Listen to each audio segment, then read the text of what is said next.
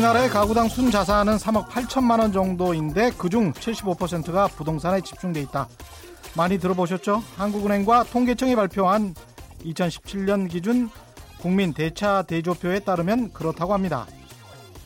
우리나라 0.3%의 대기업이 전체 영업이익의 61%를 차지하고 있다. 이런 소식 역시 어디서 많이 들어본 내용이실 겁니다. 통계청의 2017년 기준 영리법인 기업체 통계 보고서 내용입니다. 두 통계 두 통계를 놓고 보면 이런 결론이 나옵니다. 결국 우리나라 가게는 부동산 가격만 오르면 활짝 웃는 구조고 시장은 대기업 재벌하기 나름이다. 자, 그런데 정부는 특히 서울 아파트 가격이 너무 많이 올라 버려서 이걸 되도록 억눌러야 하는 상황이고요.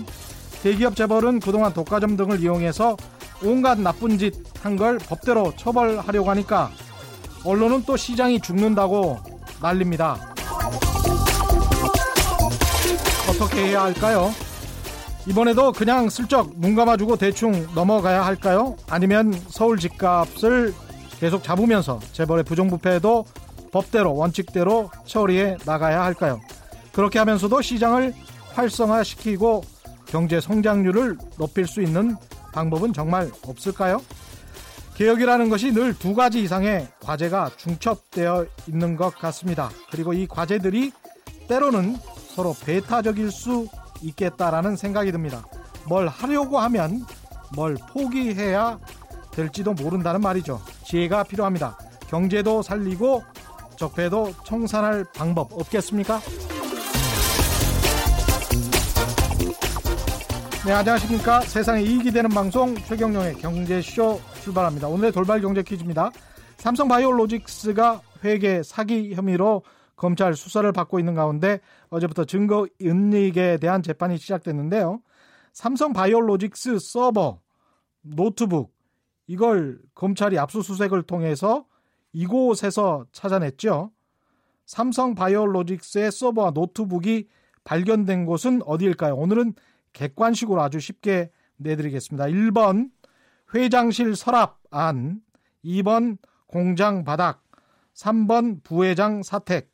정답을 아시는 분은 짧은 문자 50원, 긴 문자 100원에 정보 이용료가 부과되는 샵 9730번으로 문자 보내주시기 바랍니다. 콩과 마이크는 무료고요. 정답 보내주신 분들 가운데 다섯 분 선정해서 제습제 보내드리겠습니다.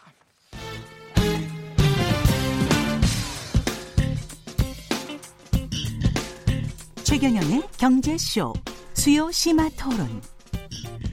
대한민국 최고 전문가들과 경제 이슈에 대해 한 걸음 깊이 들어가 봅니다. 네, 어제 삼성 바이오로직스 분식회계 관련 자료 위조하거나 인멸한 혐의로 구속 기소된 삼성 직원들의 첫 재판이 열렸다고 말씀드렸죠. 여기에 관한 관심이 많을 수밖에 없습니다. 특히 이재용 씨의 연루 여부에 관한 관심이 쏠릴 수밖에 없죠. 그러다 보니까 일부 언론에서는 대부분은 자칭 보수지 또는 뭐 경제 신문들이긴 합니다만은 이게 표적 수사다.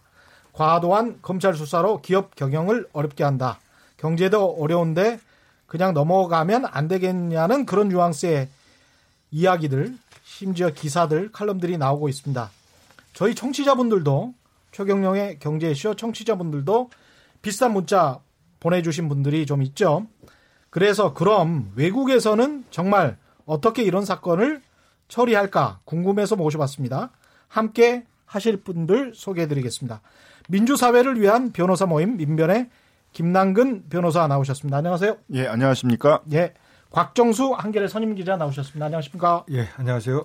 예, 또 스스로 여기도 자칭이군요. 팝캐스, 팟캐스트의 여신이라고 하시는 정선영 씨 주부 나오셨습니다. 안녕하십니까? 네, 안녕하세요. 반갑습니다. 예, 이게 자칭 보수 신문 맞고 자칭 팟캐스트 여신 미녀, 미녀. 아, 네. 여신에서 이제 미녀로 미녀로 내려갔습니다. 가, 강등됐어요. 네. 예, 이 정도면 괜찮은 것 같아요. 일단은 제가 관련된 기사를 좀 소개해 드리면 네. 일본과 관련해서 이러저런 이야기가 나오는데 서울경제가 6월 13일 모한 배임죄 기소 이게 배임죄가 마치 잘못된 것처럼 이야기를 하고 있네요. 이래 일본에 비해서 150배나 배임죄 기소가 우리나라가 많다라는 그런 기사고요. 이 그래서 이게 배임죄는 검찰 표적 수사의 대표적인 기법이다. 그러니까 검찰이 표적 수사를 아주 쉽게 할 수 있다.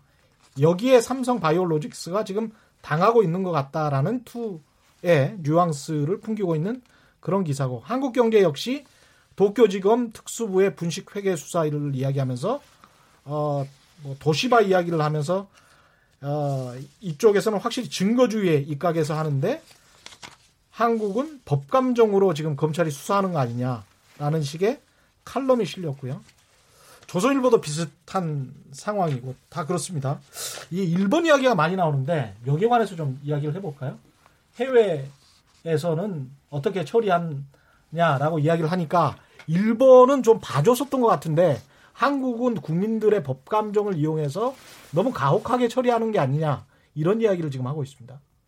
어떻게 생각하십니까? 그래서 이제 그 일본도 또 꼭 그렇지는 않고요. 예를 예. 들면은 뭐 2004년도에 이제 가네보 상사 사건이라는 게 있었습니다. 네. 5년 동안에 거쳐서 이제 계속 지속적으로 그 채무를 숨겨가지고 이제 실적이 굉장히 좋았던 것처럼 이렇게 했었는데요. 예. 그 사건 때도 이제 형사처벌을 했었고 예. 주요 임원들에 대해서. 예. 근데 또 특징적인 것 중에 하나가 그 당시 일본에서의 그 4대 감사법인 중에 하나였던 주오 아오야마 감사법인이라는 데가 이제 해산까지 당하게 이렇게. 해산?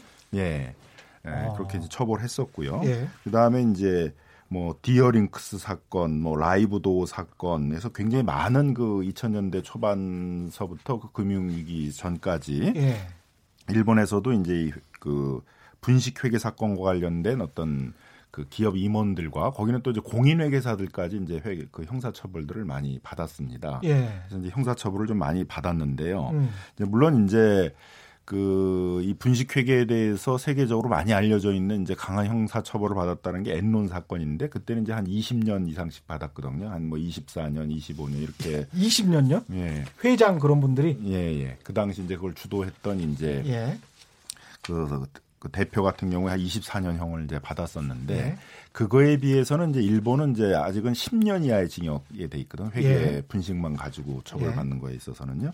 그래도 대부분 이제 실형을 이제 선고받아서 형사처벌을 받고 있죠. 실형을 받는군요. 네. 근데 이제 우리 같은 경우에 있어서는 이제 특히 이제 재벌 총수들 주요 임원들이 뭐 분식회계나 이렇게 됐을 때 대부분 집행유예를 받아서 그렇죠. 너무 이제 관대한 처벌을 받는 게 아니냐 이제 이런 예. 이제 비판들이 지금 있는 거 아니겠습니까? 음. 그래서 아마 이제 도시바 사건에서 이제 그 동경지검 특수부가 음. 충분한 증거 확보를 하지를 못해서 음. 어, 또는 이제 뭐 증거를 확인하지 못해가지고 기소하지 않았던 사건이 있었던 것 같은데 그거 하나 하나만을 이렇게 좀 들춰내가지고 그렇죠. 아, 일본은 이제 어. 분식회계나 이런 거에 대해서 이제 관대하고 안 하는구나 이렇게 얘기하는데 일본도 굉장히 많은 그 분식회계에 대한 형사처벌 사건들이 있었습니다. 언론이 특히 경제신문들이 이렇게 나오는 것은 어떻게 보면 삼성이 그만큼 쫄았나 이런 생각도 들고 그렇게 생각이 드는데 어떻게 어떻게 생각하십니까? 지금 상황은 아, 삼성 바, 삼성 바이오로직스. 그, 어, 지금 삼성은 굉장히 당황하고 있는 것 예. 같아요. 얼마 전만 해도 굉장히 그 자신만만했어요. 예. 그런데 에, 최근에 삼성에서 여러 가지 보도 자료가 나오고 있거든요. 음. 있거든요. 그 중에 대표적인 게 이제 이재용 부회장이 어떤 투자를 강조했다든가 현재 삼성 상황에 대해서 그렇죠. 어, 위기 상황을 강조했다든가 그러니까 이런 어, 반, 어, 이재용 부회장의 어떤 리더십을 강조하고 삼성의 투자나 고용에 대한 기여도를 강조하는 그 음. 그 보도자료의 이면에는 예. 상황이 지금 어, 이전과 달리 굉장히 그렇죠. 안 좋게 돌아간다는 내부의 어떤 위기 의식을 반영한 거라고 보는 게 일반적인 것 같습니다. 그걸 지렛대로 삼아서 어떻게 이 위기를 돌파해 보겠다. 어, 어쨌든 간에 우호적인 여론을 조성을, 조성을 해보겠다. 예. 법적인 위기를 돌파해 보겠다. 이런 생각인 것 같은데. 그, 좀 전에 이제 말씀하신 거 요, 요, 요새 이제 그 일부 보수 언론에서 음.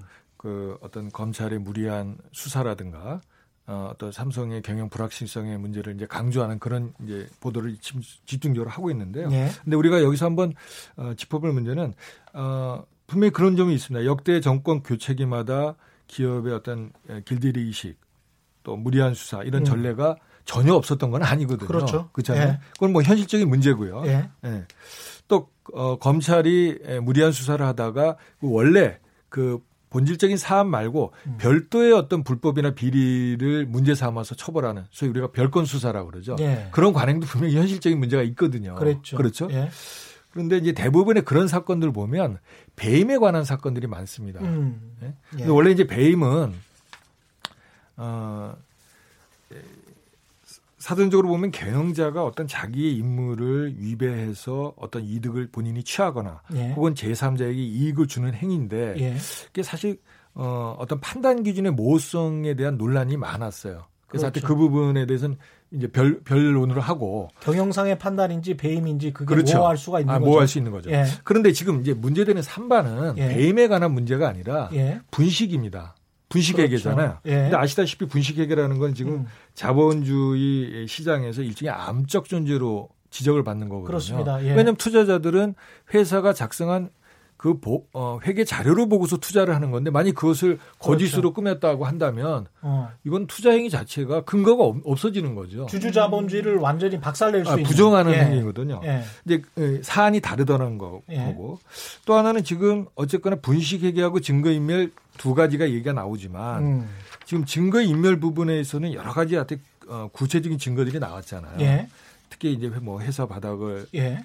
뜯어서 서버나 이런 걸 숨기고 또 어떤 전산 자료에서 어, 이재용 부회장 관련된 파일을 어, 삭제한다든가 예. 이런 구체적인 증거가 나왔고 그래서 뭐 여덟 명이나 어, 삼성 임직원들이 구속이 됐고 음. 어, 더 중요한 거는 삼성이 분식회 거는 빼놨지만 음. 요 증거 인멸과 관련해서는 잘못을 인정하고 사과하는 발표를 이미 했죠.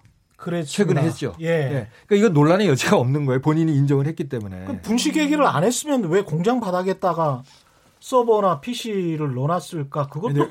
음. 이야기가 안 되잖아요. 사실 음. 생각해 보면 논리적으로. 예. 그 증거인멸이라는 건 이제 다른 범죄 혐의에 대한 이제 수사가 진행이 되니까 예. 그 범죄에 대한 수사를 피하기 위해서 증거를 인멸하는 것인데 음. 증거 인멸만이 목적인 그런 범죄가 될 수가 없잖아요. 그렇죠. 다른 범죄를 숨기기 예. 위한 목적이니까 그러니까 그건 이제 어느 정도는 이제 검찰도 예. 그런 그 주된 이제 수사인 삼성 바이오로직스의 어떤 분식회계 문제라든가 음. 하는 문제에 대한 이제 접근을 하고 있는 거죠. 그리고 음. 그 법원도 이제 여덟 명에 대해서 영장을 발부를 했거든요. 예. 한 명도 아니잖아요. 예. 그러니까 여러 명의 영장을 발부할 때는 단지 증거를 숨겼다만의 문제가 아니라 음. 그게 무슨 범죄를 숨기기 위해서 그 증거를 숨겼다라는 부분까지 이제 파악이 되었기 때문에 영장을 음. 이제 발부를 하는 겁니다. 예.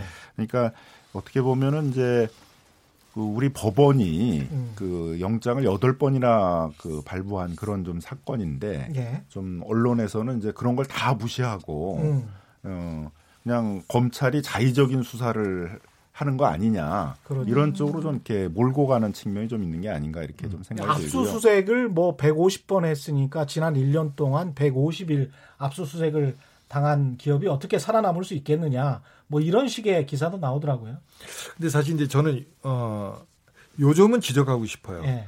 그 아까 별건 수사 얘기를 했는데 지금 어이 검찰이 증거인멸과 관련된 그 수사의 진전 내용이 예. 언론에 거의 지금 중계 방송 되듯이 지금 나오고 있잖아요. 그렇습니다. 예. 그걸 이제 우리가 어, 법적 용어로 우리 김 변호사님 뭐 너무 잘 아시겠지만 피의 사실 사전 공표라는 문제가 있잖아요. 음. 이게 사실 검찰의 올해 관행인데 음. 어, 형법 126조 제가 찾아보니까 수사기관이 수사 과정에서 알게 된 피의 사실을 기소 전에 공표하면 네. 3년 이하의 징역 또는 5년 이하의 자격정지로 처벌하는데 이는 네. 우리 헌법상 그 무죄 추정의 원칙이 있지 않습니까? 예. 거기 분명히 위배되는 거거든요. 예. 그러니까 저는 이제 뭔 얘기를 하고자 하면은 예. 정의로 정의를 되찾기 위한 수사 좋단 말입니다. 음. 근데 그 과정에서 음.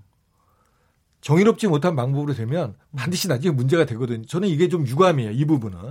그러니까 수사 과정이 바로 우리 사회의 적폐를 아. 청산하기 위한 분명히 그런 과정인데 네. 자칫하면 그 수사 과정 자체가 또 다른 또 적폐를 또 쌓는 과정이 아닐까. 아니 그, 그, 그 부분 제가 좀 아. 어, 드리고 싶고 예. 어 지금 또 하나 문제는 지금 증거인멸 얘기를 하셨잖아요. 예. 근데 어, 삼성 쪽이나 혹은 일부 어, 보수 언론 쪽에서는 아니 증거인멸 뭐 증거 좋다 이거예요. 그거는 사실 글로벌 기업으로서 해서는 안 될 짓을 한 거에 대해서 다들 인정해요. 그건 음. 삼성 내부에 고위 임원들도 사석에서 만나면 참 참담하다는 얘기를 합니다. 예. 그런데 이제 근데 왜 본건과 관련된 그 분식회계 쪽에서는 명확한 증거가 아직 없지 않냐? 예. 네? 음. 거긴 진전이 없지 않냐 이런 주장을 하거든요. 그런데 음. 실제 전문가들이나 지금 나오고 있는 언론 보도들을 예, 어, 주위에서 보면 뭐 예. 사실 이 부분은 굉장히 분식이냐 아니냐는 거는 굉장히 이제 전문적인 영역이기 때문에 음. 어렵긴 한데 예. 사실은 어 전문가들 지적은 지금 검찰 수사 특히 압수수색 과정에서 내부 문건들이 많이 입수가 되는데 거기서 결정적인 증거들이 많이 나왔다는 거예요. 그리고 일부는 사실 그게 어 보도가 됐고요. 그렇죠. 어. 예. 이제 그 중에 하나 대표적인 거 예를 들면 음. 지금 이제 문제가 되고 있는 게 어, 삼성 바이오로직스의 자회사인 어, 삼성 바이오 에피스 예. 그게 이제 미국의 바이오젠사하고 합작으로 만들 만들었잖아요. 만들었죠. 어, 예. 그래서 그 바이오젠사한테 그때 에, 에, 콜옵션이라는 거를 주지 않았습니까? 그렇습니다. 이제 콜옵션 네. 이제 쉽게 얘기하면 콜옵션이라는 거는 이 주식 삼, 삼성 바이오로직스의 주식을 예. 그 바이오젠 회사에서 싸게 사갈 수 있는 권리예요. 맞습니다. 근데 쉽게 얘기하면 회계상으로 얘기하면 싸게 네. 사갈 수 있는 거는 그만큼 싸게 주는 입장에서는 그만큼 부채가 우발 부채가 부채가 우발 채무가 생긴다는 아, 우발 채무가 이제 생기는 네. 걸 예상할 수 있다는 거죠. 예. 그동안 근데 삼성은 이제 문제는 그 어, 콜옵션 부채를 반영을 하게 되면 음. 회사의 부실이 굉장히 늘어나게 되는 거죠. 그랬죠. 네. 예. 근데 지금 어, 쉽게 얘기하면 삼성이 그거를 감췄다는 거 아닙니까? 예. 근데 그동안 삼성의 얘기는 뭐냐면 2015년도 이전에는 네. 그 어, 콜옵션 행사에 따른 우발 채무를 자기네들이 계산하기가 어려웠다는 거예요. 근데 요번에 음. 그 검찰이 압수수색 과정에서 예. 확보한 내부 문건 중에 어떤 것이 있냐면 2011년도 말 음. 바이오, 바이오젠사하고 삼성이 합작사를 논의할 때또 예. 구체적으로 2012년도 초에 합작사를 만들었을 때 이미 그 콜옵션 행사가 회사 가치에 어떤 영향을 미칠 것인가를 구체적인 수치를 통해서 시나리오 one two three 해가지고 이미 다 계산하고 있었다는 게 정확히 알고 있어요. 내부 문건에 다 나왔거든요. 이미 2012년에 그 회사 설립할 때부터. 예. 근데 사실 그거는 예. 우리가 상식적으로 생각해 보면 당연한 거예요. 그렇죠. 삼성에 있는 사람들이 그것도 계산을 안 하고 회사를 만들었겠습니까? 그렇죠. 예. 그러니까 사실 상식적인 거예요. 예. 그러니까 지금 이제 일부 언론이나 삼성에서 음. 아니 뭐 증거인멸은 그렇다 치더라도 어, 분식회계에 대한 증거는 아직 없지 않냐는 주장도 사실은 좀 어, 부정확하다. 예. 그런데 그게 이제 삼성물산과 제일모직이 합병을 할 때 이게 콜 옵션이 이렇게 채무로 잡히는지 아니면 자산으로 잡히는지에 관해서 우리가 불분명했으니 그때는 그렇게 판단할 수 있었다라고 삼성은 주장을 한동안 했었던 거죠. 지난해도 그렇고 한 참 동안 하면서 이렇게 수사를 어떻게 보면 그런 식으로 논리적으로 방해를 했었던 것인데 지금 와서 보니까 말씀하신 대로 2011년에 이미 그런 모든 정리가 다 끝났었고 이건 우발 채무로 남아 있어서 돈을 갚아줘야 되는 것이고 그렇게 되면 자본 잠식 상태가 되는데 그걸 계속 어, 숨겨왔었다. 특히 삼성물산과 제일모직의 합병을 앞두고 있었기 때문에 숨겨왔었고 그 삼성물산과 제일모직의 합병의 가장 큰 수혜자는 이재용 씨다. 그러니 음. 이재용 씨를 위해서 이걸 숨겨왔던 게 아니냐. 결국 이재용 씨를 위해서 분식회계 회계 사기 혐의를 받고 있는 것 아니냐. 뭐 이런 지금 논리란 말이죠. 음. 거기에 관해서 이제 삼성은 계속 변명을 하고 있는 것이고 어떻게 그러니까 이제 이 삼성 바이오로직스의 이 분식 문제만 이제 이렇게 있는 것처럼 보이는데 이게 전체적인 과정을 보게 되게 되면 이제 삼성물산하고 제일모직을 합병하는데 삼성물산이 훨씬 큰 회사잖아요. 예. 주력 회사고 음. 제일모직이라는 건 이제 에버랜드라고 하는 이제 어떤 그 놀이동산을 운영하던 그렇죠. 그런 이제 회사였고 근데 어떻게 제일모직이 1이 되고 삼성물산이 0.35밖에 안 되느냐. 예. 일단 상식적으로 생각을 해도 균형이 안 맞잖아요. 예. 근데 왜 이렇게 됐느냐를 이제 이렇게 추적을 해보게 되면 일단 삼성물산의 가치를 낮추려는 작업들을 했어요. 뭐 예를 들면 음. 삼성물산의 주력이 건설 부분인데 그 합병을 앞두고서는 이제 그 서울에 있는 많은 재건축 재개발 사업들을 이 삼성물산이 했거든요. 우리가 잘 아는 뭐 레미안, 레미안. 뭐 이런 거 예, 있잖아요. 예, 근데 예. 한 1년 동안 전혀 수주를 이제 하지 않았습니다. 예. 뭐 카타르에 있어서 2조짜리 큰 공사를 했는데 그것도 이제 전혀 뭐 반영을 하지 않는다든가 뭐 이렇게 하면서 이제 삼성물산의 좀 가치를 낮추려는 그런 음. 작업을 했고요.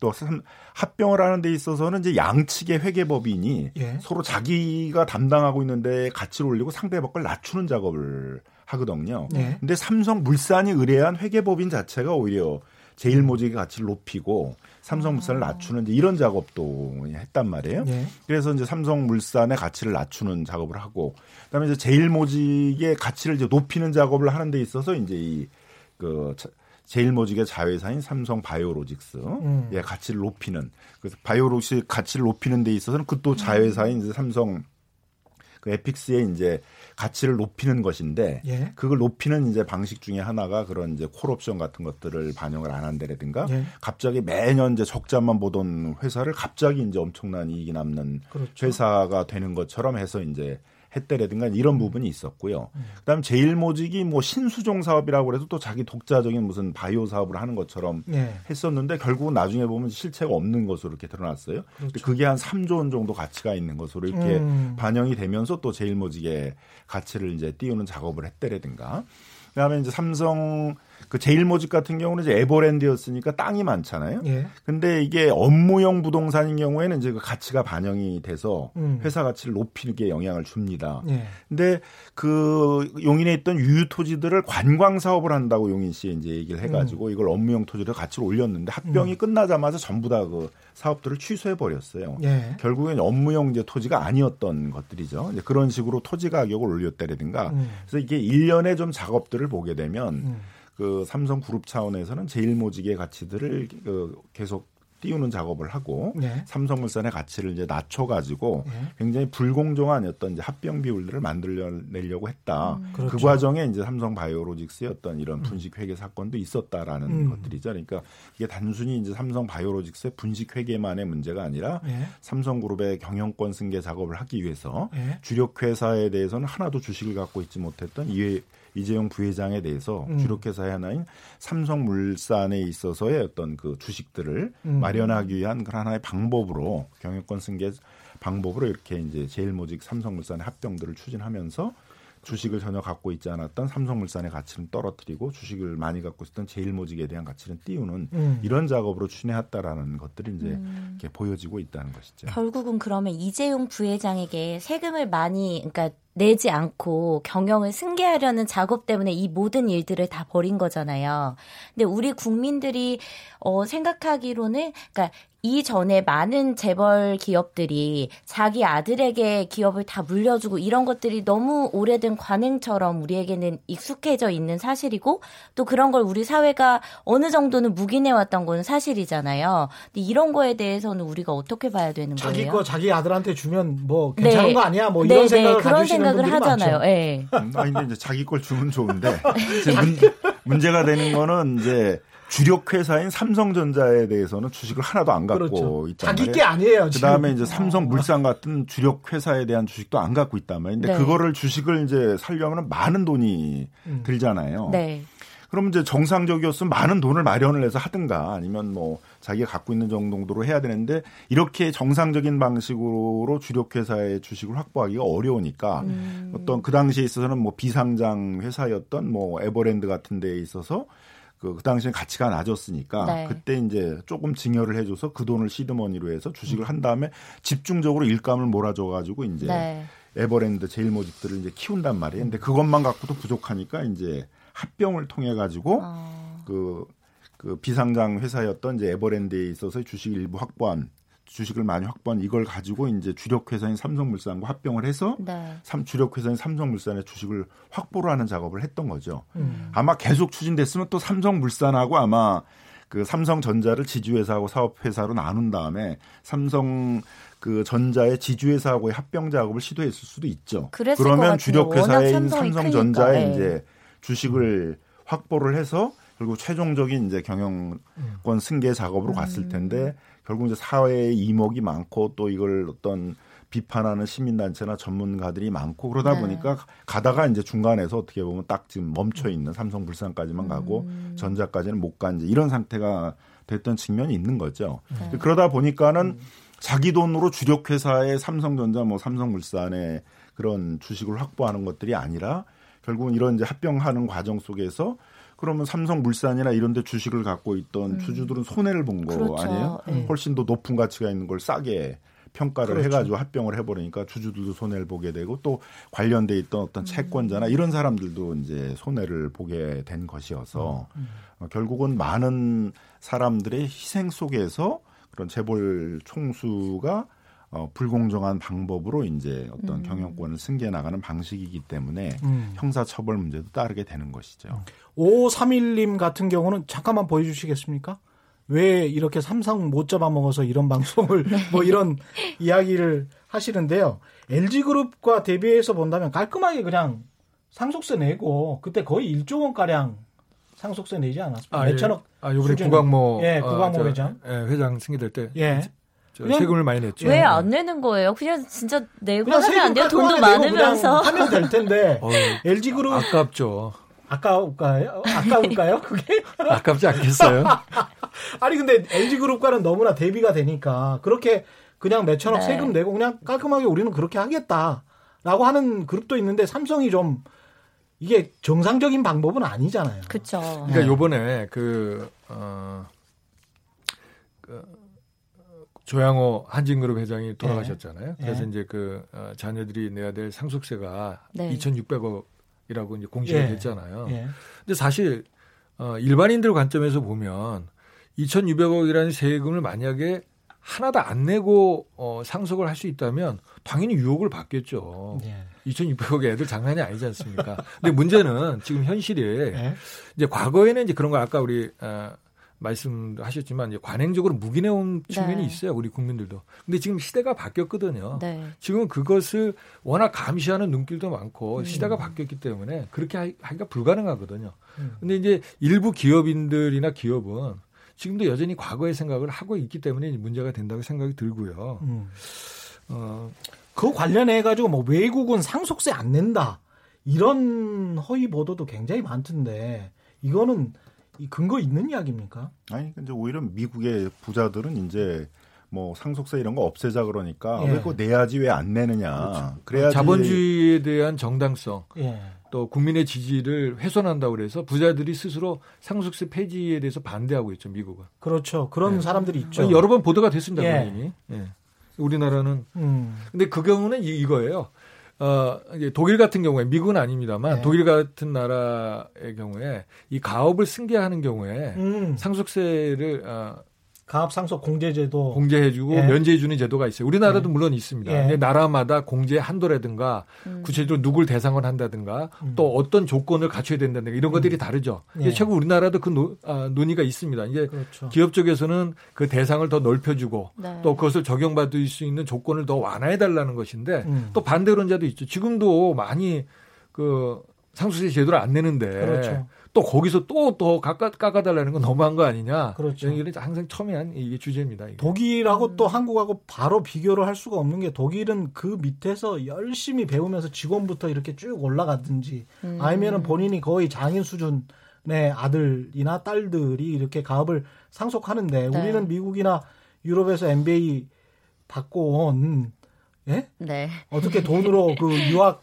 갔다 온 친구들이 와, 와서 20 25세, 27세 무슨 상무 전무되고 뭐 이런 식으로 네. 해서 그 다음에 뭐 내가 가업 상속 받겠다라고 그러면 그 사람한테 가업을 상속해주면 그 기업이 계속 잘 영위가 될 수 있겠느냐 그런 문제도 생기지 그러니까 않습니까? 최근에 벌어진 일이 네. 아주 상징적으로 보여진 것 같습니다. 예를 들어서 이제 그 한진그룹에 네. 그 이제 아, 아들 아들 하나에 딸 둘이잖아요. 그 네. 3세가. 근데 이번에 그 막내인 조현민 그 전 전무죠. 경영에 복귀했잖아요. 네. 그 여론이 굉장히 안 좋았어요. 왜냐하면 음. 우리 다 알다시피 물론 형사적으로는 문제가 안 됐지만 그 물컵 예. 그 갑질 사건으로 해서 음. 국민의 질타를 받았잖아요. 네. 그런데 불과 얼마 안, 돼, 안 돼서 경영 복귀를 하니까 막 여론이 비판이 있었단 말이에요. 음. 근데 예를 들어서 그런 분들한테 상속세를 다 전액 면제해 준다든가 음. 혹은 뭐 대폭 깎아 준다든가 그러면 국민 정서가 그걸 그걸 받아들이겠습니까? 음. 일반인들은 다 세금을 내는데 그렇죠. 어, 기업을 한다고 그래서 근데 사실 음. 알고 보면은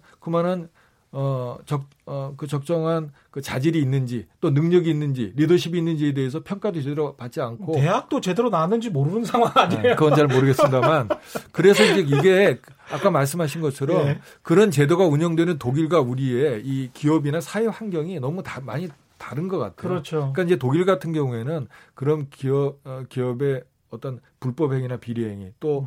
그, 그, 어, 우리도 뭐 재벌이라고 하지만 거기는 뭐 재벌이라는 표현이 없으니까 네. 그 경영주의 어떤 그런 그 행태라든가 음. 이런 면에서 우리나라하고 많이 차이가 있는 거죠. 그, 그 정도로 사회, 어, 어떤 사회적 지지를 받기 때문에 기업에 대해서 일반 국민들이 아, 이것은 개인의 소유가 아니라 사회적 공기다. 세금을 내고 고용을 창출하는 사회적인 그 큰 그릇이다라는 음. 인식이 있기 때문에 그 그릇을 깨지지 않게 잘 보존해야 되잖아요. 음. 그러니까 어 기업을 유, 유지하는 데 도움이 된다 그러니까 상속세를 깎아주는 거죠. 예. 근데 우리는 아까 얘기한 것처럼 기업이 개인의 소유라고 생각하거든요. 예. 그래서 자기가 뭐 일감물화 이런 거 통해서 배당받고 뭐하고 해가지고 다 뒤로 빼돌리고 그렇죠. 배임하고 횡령하고 그렇죠. 그런 일들이 이제 끊이지 않다 보니까 사실은 법인 카드도 자기 카드처럼 제멋대로 쓰잖아요. 음. 맞아요. 써 왔었었잖아요. 그래서 이제 그런 그 예. 환경의 차이를 잘 어, 보고서 어떤 판단을 할 필요는 있을 것 같습니다.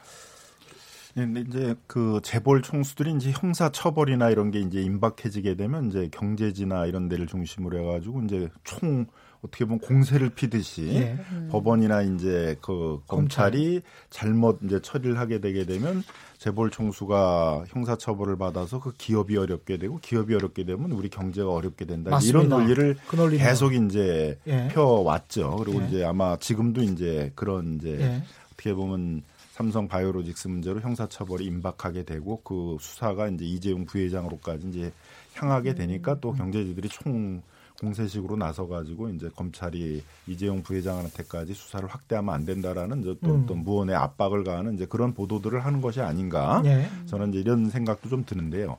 이렇게 되는 이유가 이제 이게 효과가 있기 때문이거든요. 실제로 이런 보도들이 많이 나가고 여론을 조성을 네. 하면 우리 또 법원은 네. 그런 거에 영향을 받으면서 네. 어 경제가 어렵고 뭐 그 총수를 구속하게 되게 되면은 그 기업이 어려워져 가지고 우리 음. 경제에 영향을 미칠 우려가 있으니까 뭐 네. 형은 무겁게 해야 되지만 집행유예를 한다. 뭐 이런 식으로 해서 대부분 이제 집행유예로 풀어줬단 말이에요. 그렇죠. 786, 예. 지금 7865 님이 이런 류의 방송은 경기가 잘 굴러갈 때 해야 되는 것 아닌가요? 자영업자인 우린 정말 죽을 맛입니다. 이, 이 말씀이잖아요. 지금 음. 하시는 말씀이. 그러니까 이제 예. 재벌 총수 감옥 간 문제하고 이제 왜 네. 자영업자의 경제가 어려운 문제가 연결되는지가 상당히 이제 의문인데 네. 어, 떻게 그렇게 이제 자꾸 그 그렇죠. 연결시키는 예. 보도와 분위기를 이제 만들고 그게 음. 압박이 되다 보니까 사실 판사들 입장에서도 총수가 감옥에 가게 되면은 그 기업이 진짜 어렵게 되는 건지 그게 음. 이제 경제까지 한 사람 구속시킨다 경제까지 어려워지는 건지에 대해서는 그런 판단은 하기도 어려울 뿐더러 무슨 근거가 있는 것도 아니잖아요. 그게 정말 궁금해요. 그래서 일반 주부 입장에서는 이게 그러니까 정말 그런 프레임에 우리가 세뇌를 늘 당하잖아요. 경제가 정말 어려워질 음. 것 같고 음. 대기업 회장이 구속되면 나라가 망할 것 같다라는 음. 생각을 하잖아요. 음. 그렇지 않은 사례가 있나요? 네, 뭐 예를 들면 네. SK 회장이 감옥에 있는 동안 SK 그룹은 훨씬 더 위상이 높아져 가지고 아, 3위, 2위까지 지금 올라가 있고 이재용 음. 회장 뭐 부회장 구속돼 있는 동안 삼성전자 얼마나 잘 나갔어요. 그 나오시니까 좀 어려워지고 있는데. 그 SK 거는 그, 그 업계에서 비밀인데 그런 말씀을 하시죠. 아니, 그래서 이제. 아니, 그러니까 그, 그게 이제 제가 이렇게 직접적인 인과관계는 없다는 거죠. 네. 대부분의 우리나라의 재벌 기업들이 이미 다국적 기업이 되어 있는 데다가 네. 굉장히 전문 경영인들에 의해서 이렇게 아. 굉장히 치밀한 그 경영 조직 체계에서 움직이는데 어떤 총수 한 사람이 뭐 감옥에 가거나 그랬다 네. 그래서 이게 무슨 큰 영향을 받고 그런 게 아니잖아요. 네. 그리고 그렇다고 해서 또 우리 뭐 경제 전체 영향을 주고 이런 것들도 아닌데 네. 이렇게 이제 막 그 분위기를 잡게 되게 되면 판사들이 자신들이 모르는 영역에서 내 판결에 의해서 영향을 받는다는 게 상당히 심적 부담을 주거든요. 음. 음. 그러다 보니까 반복적으로 이제 이런 거에 영향을 받아서 음. 재벌 총수들 사건에 있어서는 어, 죄질이나 이제 형은 굉장히 무겁게 선고를 해야 되는 건데도 이제 어쩔 수 없이 집행유예를 한다는 식의 판결이 나오다 보니까 음. 아, 결국 이제 이런 총공세를 하게 되게 되면 이제 나중에 뭐 수사에 있어서도 수사가 더 그 확대되지 못하게 되거나 나중에 재판에 갔을 때도 결국은 집행유예나 이런 거로 나오게 음. 될수 있다. 이제 뭐 이런 효과를 좀 노리는 측면도 좀 있지 않을까 생각이 음. 들어요. 저는 또 반대로 어떻게 음. 보면 그걸 핑계로 검찰 검찰에서 오히려 대기업 총수들을 집행유예로 풀어주거나 이런 경우도 있을 것 같다라는 생각이 들어요. 그러니까 음. 괜히 국민들 핑계로, 그러니까 예전 같으면 뭐 예를 들면 국민들이 뭐 이제 대기업 총수 감옥 간다고 하면 큰일 날 것처럼 뭐 그런 경우 경우도 있었지만 사실 요즘은 또 안 그런 측면들도 많이 있잖아요. 강하게 처벌해라라는 국민들도 많은데 그런 걸 핑계로 검찰에서 오히려 약하게 형을 내리는 게 아닌가 그런 생각도 들 때가 있어요. 예, 해외 선진국 특히 이제 미국 같은 경우 아까 김남근 변호사님 말씀하셨습니다마는 지금 가지고 오신 자료 보니까 뭐 월드컵 회장 같은 경우에 징역 25년, 뭐 아델피아 회장 같은 최고 CFO네요. 최고 재무 책임자 같은 경우에 징역 20년, 창업자는 15년, 타이코도 8년 4개월에서 25년 뭐 이렇게 쭉 돼 있는데 자료 자체는 월스트리트저널 자료를 가져오셨고 이렇게 어떻게 보면 제대로 처벌을 받지 못하는 국가, 법적 처벌을 받지 못하는 국가는 계속 회계가 불투명하고 그런 회계가 불투명한 국가는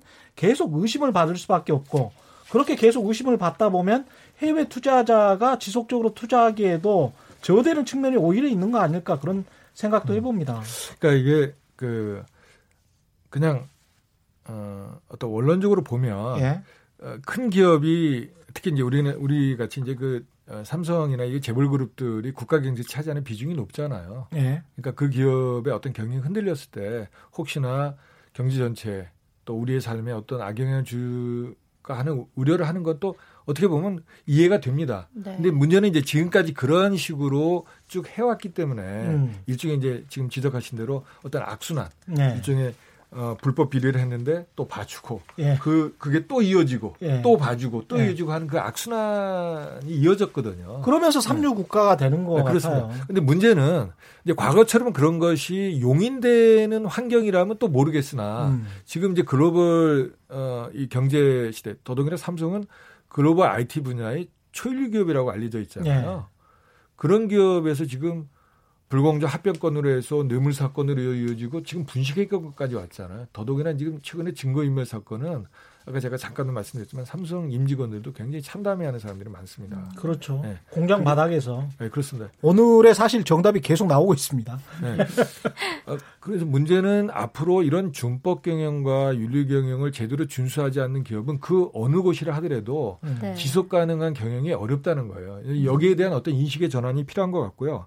지금 외국 사례를 말씀해 주셨지만 국내의 분식회계 사건들의 역사를 잠깐 예. 이렇게 살펴보더라도 예. 그 악순환의 고리를 우리가 알 수가 있습니다. 네. 대표적으로 이제 어뭐 너무 오래 갈 수는 없, 어, 거슬러 올라갈 수는 없는데 2000년대 이후에 주요한 사건들만 몇 가지 꼽아보면 예. 2003년도 3월에 SK 글로벌 분식회계 사건이 터졌거든요. 그랬죠. 그때 분식 규모가 한 1조 5천억이었습니다. 예. 그래서 기억나실지 모르겠지만 최태원 회장 등 그룹의 최고의 임원진이 8명이 그 어, 구속 기소됐어요. 예. 근데 이제 최종적으로 판결이 어떻게 냈냐면 최태원 회장은 징역 3년에 집행유예 5년이었습니다. 집행유예로 나왔군요. 아, 나왔죠. 예. 결국은요. 그리고 2008년도 이명박 정부에서 또 사면 복권이 사면 복권되고 아, 됐습니다. 예.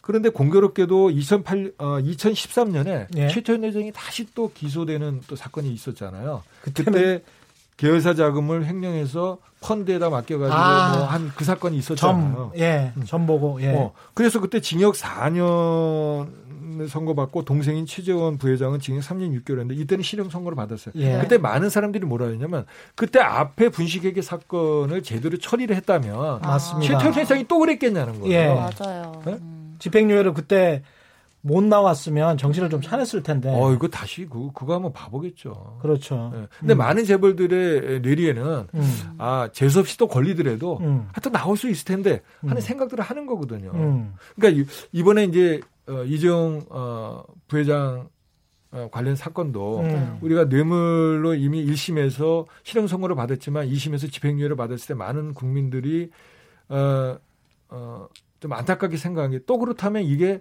재벌에 음. 대한 그런 앞서 SK 사건에서 나타나듯이 그런 봐주기 관행, 그로 음. 인한 이런 불법 비리의 악순환 이런 것들을 또 이게 심화시키지 않을까 하는 우려들을 한 거거든요. 예. 그래서 이제 지금 대법원 어, 선고를 앞두고 있는데 대법원에서 뭐 그런 문제들을 신중하게 고려하고 있겠죠. 예. 음. 한번 그러니까 미국 같은 경우는 이제 앨런 사태를 겪으면서 뭐 예. 앨런 월드컵 이런 게 이제 비슷한 시기에 이제 연속적으로 계속 음. 터졌습니다. 그래서 이런 문제를 이제 근원적으로 해결을 하기 위해서 예.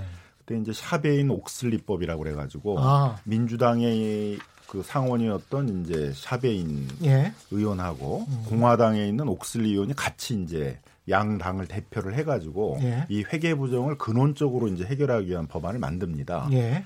여기에 이제 감동이 좀 있는 거죠. 음. 어떤 이런 큰 어떤 회계 부정 사건 같은 걸 보면서 어떤 그 정치권에서 양당이 힘을 합쳐가지고 이거는 이제 우리가 개혁해내야 되겠다라는 음. 이제 이런 힘들을 이제 미국은 보여줬다는 거죠. 그래서 통과가 됐고요. 그래서 이제 통과가 됐죠. 어. 그래서 이제 거기서 많은 제도들이 만들어졌습니다. 이제 예. 우리가 익숙하게 많이 듣고 있는 기업 내부에 있어서의 어떤 회계감사 통제를 강화하기 위해서 감사위원회라는 것들을 두도록 음. 하고 감사위원들은 이제 다그 독립적인 예. 이사들로 그러니까 예. 그 재벌 으로 따지면 대주주의 어떤 영향, 재벌 총수의 영향으로 또 음. 독립적인 사람들로 구성되도록 이렇게 하고 있고 이 감사위원회가 이제 외부 감사기관도 뭐 선임하도록 하고 재무제표에 대해서 뭐 내부적인 승인 같은 걸 하도록 하고 네. 그다음에 외부 감사위원들이 뭐 5년 이상을 반복해서 감사를 하지 못하도록 음. 유착할 가능성이 있으니까요. 네. 그리고 평상시에 그 그 회사에 대해서 자문 컨설팅을 해주고 있는 회계법인이 외부 감사를 맡지 못하도록 하고 음. 이런 내부 장치도 만들고 음. 그 다음에 이제 이 회계 부정과 관련된 이제 처벌에 있어서 이제 뭐 형량을 갖다 뭐 20년 이상 뭐 이런 음. 식으로 이제 굉장히 높였어요. 예. 그 그렇게 해서 이제 근원적으로 회계 부정을 이제 막으려는 장치들을 하고 회계가 투명해지니까 이제 미국에서는 다시 이제 주식 시장이 다시 활성화되는 거죠. 그렇죠. 투명화되니까 예. 적극적인 투자가 일어나고 이렇게 되죠. 음. 근데 일본 같이 이제 애매하게 법률이 돼 있고 회계 예. 부정에 대해서 강력한 처벌하지 못하다 보니까 음. Japan 이제 discount라 그래 가지고 지배 구조가 투명하지 않고 하니까 적극적인 투자가 잘 안 되는 거죠. 해외 투자가 많이 일어나지가 예. 않아요. 그래서 최근에 아베 정권이 이제 하고 있는 것들이 예. 그 Japan discount 때문에 해외 투자 같은 게 잘 들어오지 않으니까 예. 연기금으로 하여금 예. 소위 이제 stewardship code라고 그러잖아요. 예. 적극적인 어떤 그 일본 대기업들에 대한 어떤 그런 감시 활동, 음. 견제 활동 같은 것들을 하게 하자라는 그런 얘기들을 하고 있거든요. 네. 근데 우리도 이제 여러 차례 회계 부정 사건을 이제 겪었죠. SK 네. 글로벌 것도 있고 최근에 대우조선 해양도 있고 또 이제 그 삼성 바이오로직 를 겪고 있습니다만 음. 이런 걸 겪으면 이제 어떻게 보면 정치권에서 뭐 그야말로 이제 양당이 예. 정치권이 다 일치 단계해서 이건 우리 국가에 있어서 이게 근원적인 문제다. 계속 음. 이런 게 발생하게 되면 일반인들이 주식에 잘 투자하지 않으려고 그러죠. 예. 그다음 해외에서도 잘 투자 안 하려고 그러죠. 기업 가치가 떨어지게 되잖아요. 그렇죠. 많은 우리 그 사람들이 노력을 해서 기업들을 이렇게 키워왔는데 그 가치가 이렇게 떨어지게 되니까 이런 문제를 해결하기 위해서는 이제 근원적으로 좀 그 이런 회계 부정이 일어나지 않도록 뭐 음. 뭐그 감사위원들을 분리 독립해서 선출할 수 있도록 하고 회사의 지배 구조를 강화하기 위해서 음. 소수주주의 대표라든가 종업원 대표들이 뭐 이사에 가도록 하고 음. 이런 개혁을 하자. 네. 그게 지금 뭐 상법 개정안 이런 거로 다 올라와 있어요. 올라와 있죠. 그러니까 이런 걸 적극적으로 처리하겠다라는 그런데 국회는 안, 안 올리고 있죠. 이 상황이 지금 굉장히 좀 답답한데 허종무님 같은 경우는 이제 현장에서 계속 이런 말씀을 해주시는 문자들이 좀 올라와 있네요. 제가 관련 업계에서 일하는데 대기업들이 총수 수사 들어가면 일감을 안 줘요. 여론 형성에서 최고의 떡밥을 던져주고 결국 구속되면 일감 확 풀어서 다시 여론을 역으로 우호 형성해서 감형시키려고 한다. 이런 프레임을 가지고 가고 있다. 장호민 님도 비슷한 말씀입니다. 하도 답답해서 운전 중에 차 세우고 아. 댓글 답니다. 윗분도 언급했듯이 대기업에서 발주를 안 하고 계속 답 없이 delay 시키고 결제 잘 안 해주고 그러면서 경제를 위기 상황으로 더 몰아가 버린다는 거죠. 이번이 최악이다. 이렇게 말씀을 하셨습니다. 결국 과거 노무현 대통령이 이야기한 것처럼 권력이 이미 시장에 가 있고 그 시장이라는 거는 재벌이라는 재벌, 네. 이야기인데 조금밖에 시간이 없어서 마지막으로 곽정수 기자님. 아, 그러니까 네. 저게 지금 사실 저게 현실입니다. 예. 저희들한테도 이제 언론에 제보가 들어오는데, 예. 그러니까 두 가지 아주 극명한 차이가 있어요. 왜냐하면 먼저 어, 그 우호적인 여론을 조성하자고 할 때는 대규모 투자 계획을 발표합니다. 예. 삼성이 최근에 얼마 발표했죠? 133조 그렇죠. 비머리, 예, 비머리 예. 반도체 예. 투자 계획 발표했잖아요. 그런데 여론이 안 좋게 돌아가잖아요. 그러면 이제 저런 식으로 일감을 줄이고 음. 투자 집행을 안 하고 고용 규모를 줄이고 그렇게 해서 어 이 충격이 삼성에 대한 충격 그러니까 이재용 회장이 어, 어 어떤 병행 음. 공백이 음. 생기면 삼성이 위태로워지고 삼성이 위태로워지면 음. 대한민국 경제가 흔들린다는 그런 식으로 논리를 만드는 거거든요. 참 안타깝습니다. 그게 현실입니다, 사실. 현실과 원칙 사이에서 참 힘듭니다. 지금까지 김남근 민변 부회장, 곽정수 한겨레 선임 기자 그리고 정선영 씨 함께했습니다. 고맙습니다. 저는 KBS 최경영 기자였고요. 지금까지 세상에 이익이 되는 방송 최경영의 경제쇼였습니다. 고맙습니다.